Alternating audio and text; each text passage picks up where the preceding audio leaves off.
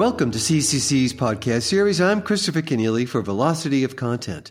It's Friday, September 29th, 2023.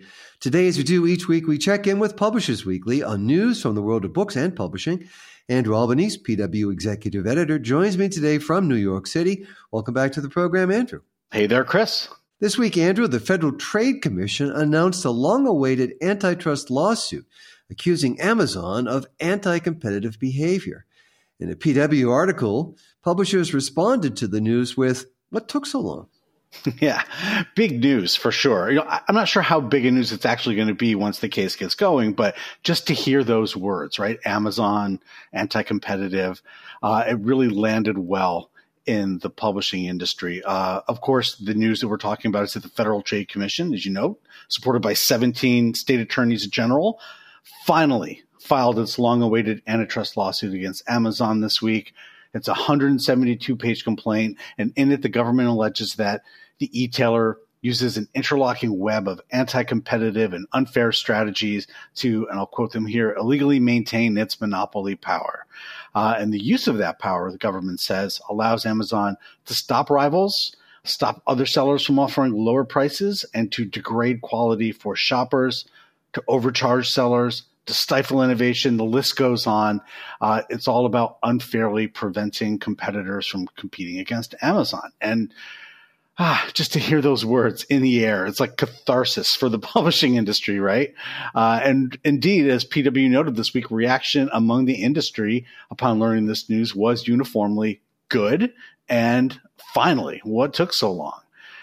But we do have to come back to reality a little bit here, right? Because this is reading the 172 page complaint, an ambitious case that could be difficult difficult both you know to prove in court and difficult politically uh, politically fraught. You know lawyers told me on background you know especially because amazon has this populist message of keeping prices low for consumers and pumping tax dollars into your communities where they hire that this could be a kind of a fraught case but none of that really here should make a hell of difference, right? When it comes to actually the core claims here, which is the anti-competitive conduct. Uh, it's also worth noting that the suit doesn't mention books or ebooks, which of course were Amazon's first line of business. The suit does, however, highlight Amazon's hold over the companies who use its online marketplace to sell a range of products, which include books. Uh, as we've discussed, there's currently an open suit in New York accusing Amazon of anti competitive contract terms to eliminate price competition in e- the ebook market. Our listeners will remember that that suit was tossed, then it was refiled and came back. And recently, the court sent a report through saying that Amazon should stand trial. The case can go forward on claims of monopoly in the ebook market. Now, that case was initially filed more than two years ago. And I remarked then that how, how that complaint had come closely on the heels of a congressional report that made it feel like the Amazon antitrust train was leaving the station and that these firms just wanted on. Well, the train has pulled out of the station now. Destination unknown, to torture a metaphor here, but we will now see if this ebook consumer case that's been, you know, sort of hanging around for two years somehow manages to get folded into all this. Uh, you can read uh, our piece about the Amazon filing online on the PW site. You can get all the specific reaction from publishers there. And there is a bit of skepticism about how the case will go. Uh, ABA CEO Allison Hill said the filing of the suit was good news for bookstores at the very least because you know it's going to provide some transparency. It should at least hopefully provide some transparency into Amazon's business practices. ABA, along with the Authors Guild, of course, have been pushing for this kind of action for many, many years. And I should also take this opportunity to raise another point about all of this, and that's that publishers were not innocent bystanders in Amazon's rise, right? They all cashed a lot of checks. They all signed the deals with Amazon and they all fed this monster that they knew was going to one day come back and try to eat them. So whatever happens with this suit, I think that lesson lingers. Uh, as one indie publisher on background told us, publishers were simply too fearful and too powerless to stand up to their biggest customer. And over time, the publishing industry eventually began subsidizing Amazon's growth and dominance while watching their own margins erode. That is indeed the sign of an unhealthy market. So we'll see if this suit can help to address that. But things could get interesting. So stay tuned. Wednesday afternoon, Publishers Weekly presented Artificial Intelligence Revolution and Opportunity in Trade Publishing. It was an ambitious web conference on the latest wave of disruption to hit the industry. Give us a sense of the discussion. Sure. So, you know, every day, right, it's a new AI related headline. And, you know, we're certainly hearing all the talk here in the publishing business. You know, as you know, Chris, AI dominated the halls at the London Book Fair this year. Everybody was wondering where it was going to take the industry. So, with this event, I think we at Publishers Weekly wanted to give the industry a platform to sort of come together and get it all out, right? To set a benchmark for where we are in this moment because I can promise you a year from now, things are going to look very different. Probably even a couple of months from now, things are going to look very different. And a year after that, and a year after that, and so on. So, you know, the event was ably hosted and moderated by uh, Thad McIlroy, the digital publishing analyst and PW contributor, and my friend Peter Brantley, director of online strategy for the University of California Davis Library. And I think if there was an overall takeaway from this afternoon, you know, four and a half hour AI event. It's that, you know, from the range of speakers we heard from, you know, despite the serious questions and potential challenges around AI, that AI can actually be good for the book business. Former Penguin Random House CEO Markus Dohle kicked off the webinar by calling AI another digital inflection point for publishers. He further sought to assure industry members that AI won't be the death of publishing. Yes, and I have to say, I loved hearing from Markus again. You know, anyone who knows him or has heard him speak knows how relentlessly positive he is. He loves to say that this is the best time for publishing since Gutenberg. And he made that very point again yesterday.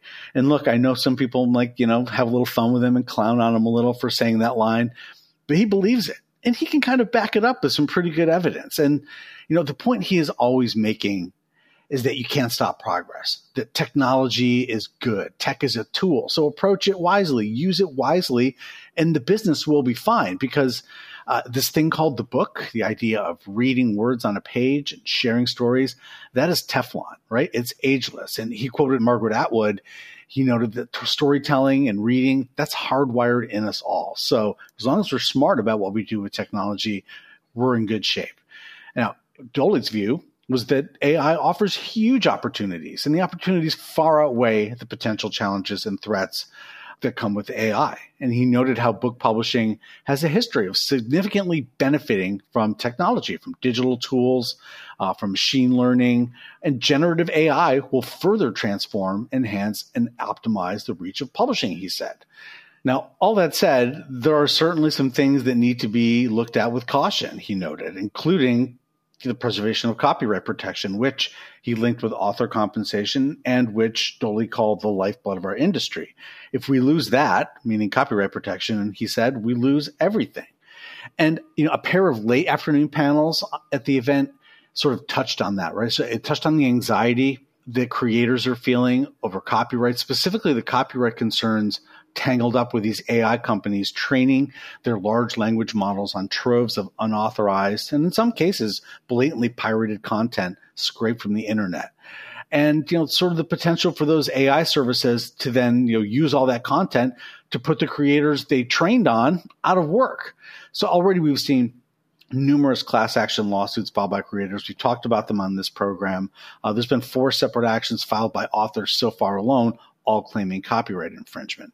And as fate would have it, one of the attorneys representing one of those author groups, Scott Sholder, who's the litigation co-chair at the law firm Cowan DeBaets Abraham and Sheppard, was at our webinar. He spoke with Peter Brantley about the intricacies of copyright law and fair use and fair compensation for creators and how AI represents a unique challenge.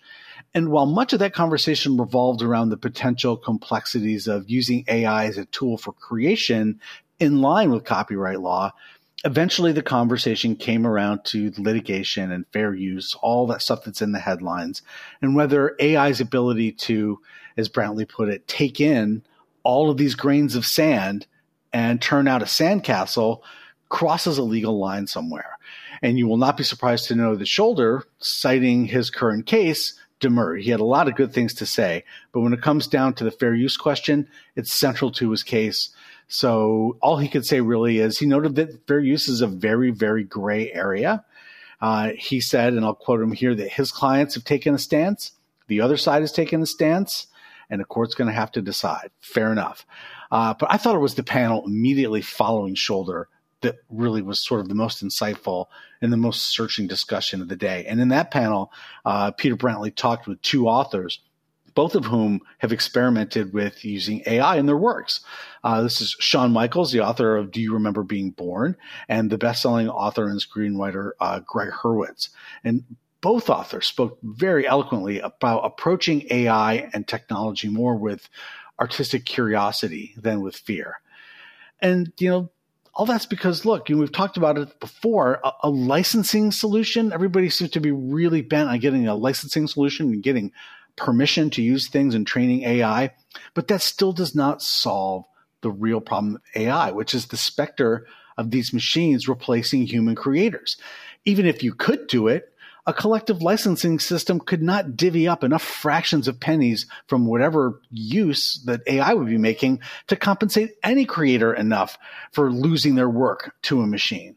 So both of these authors made the point that we have to take care of each other as artists. And both authors said they were going to use these remarkable tools in their works. You know, I'll take, uh, you know, Michaels at one point said, this is a line that really struck me. He said, it's hard for me to imagine a world 10 or 20 years from now where another generation of artists isn't making incredible work that is truly human driven, but that draws on these incredible AI tools in interesting ways. And I take his point. I agree. And Hurwitz agreed too. And he made another key point, and that's that people will always want human excellence, right? They don't want to read books written by machines. People don't want to watch Deep Blue play a chess match against Deep Blue, he noted, citing the famous chess program. They wanted to see how Kasparov would fare. And again, I believe that that applies to books. Nobody wants books to be divorced from human authors.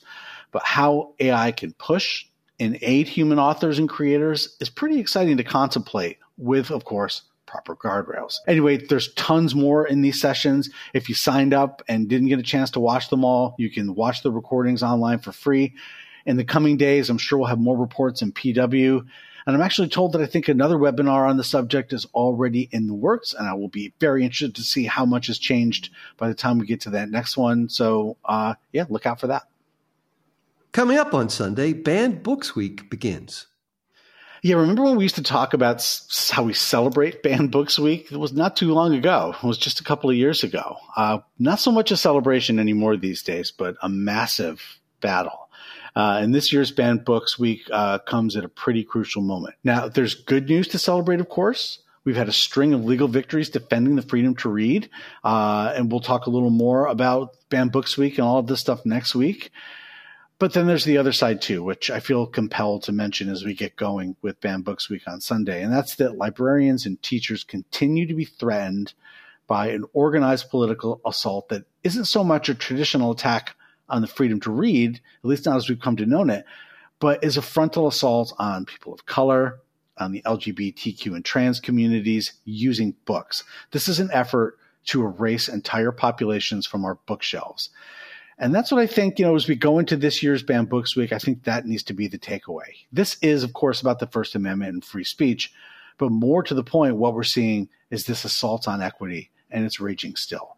So I have a piece in Monday's issue where we look at sort of banned books by the numbers and we talk a little bit about that with, you know, the ALA's Deborah Caldwell Stone and Every Library's John Chrastka. And I think as we look ahead to the events of Banned Books Week and more to come next week for sure, that we should keep in mind exactly what's going on here, which is, you know, an attack on marginalized communities. Andrew Albanese, Publishers Weekly executive editor, thanks for joining me on the program with your reporting and editorial analysis. My pleasure, as always.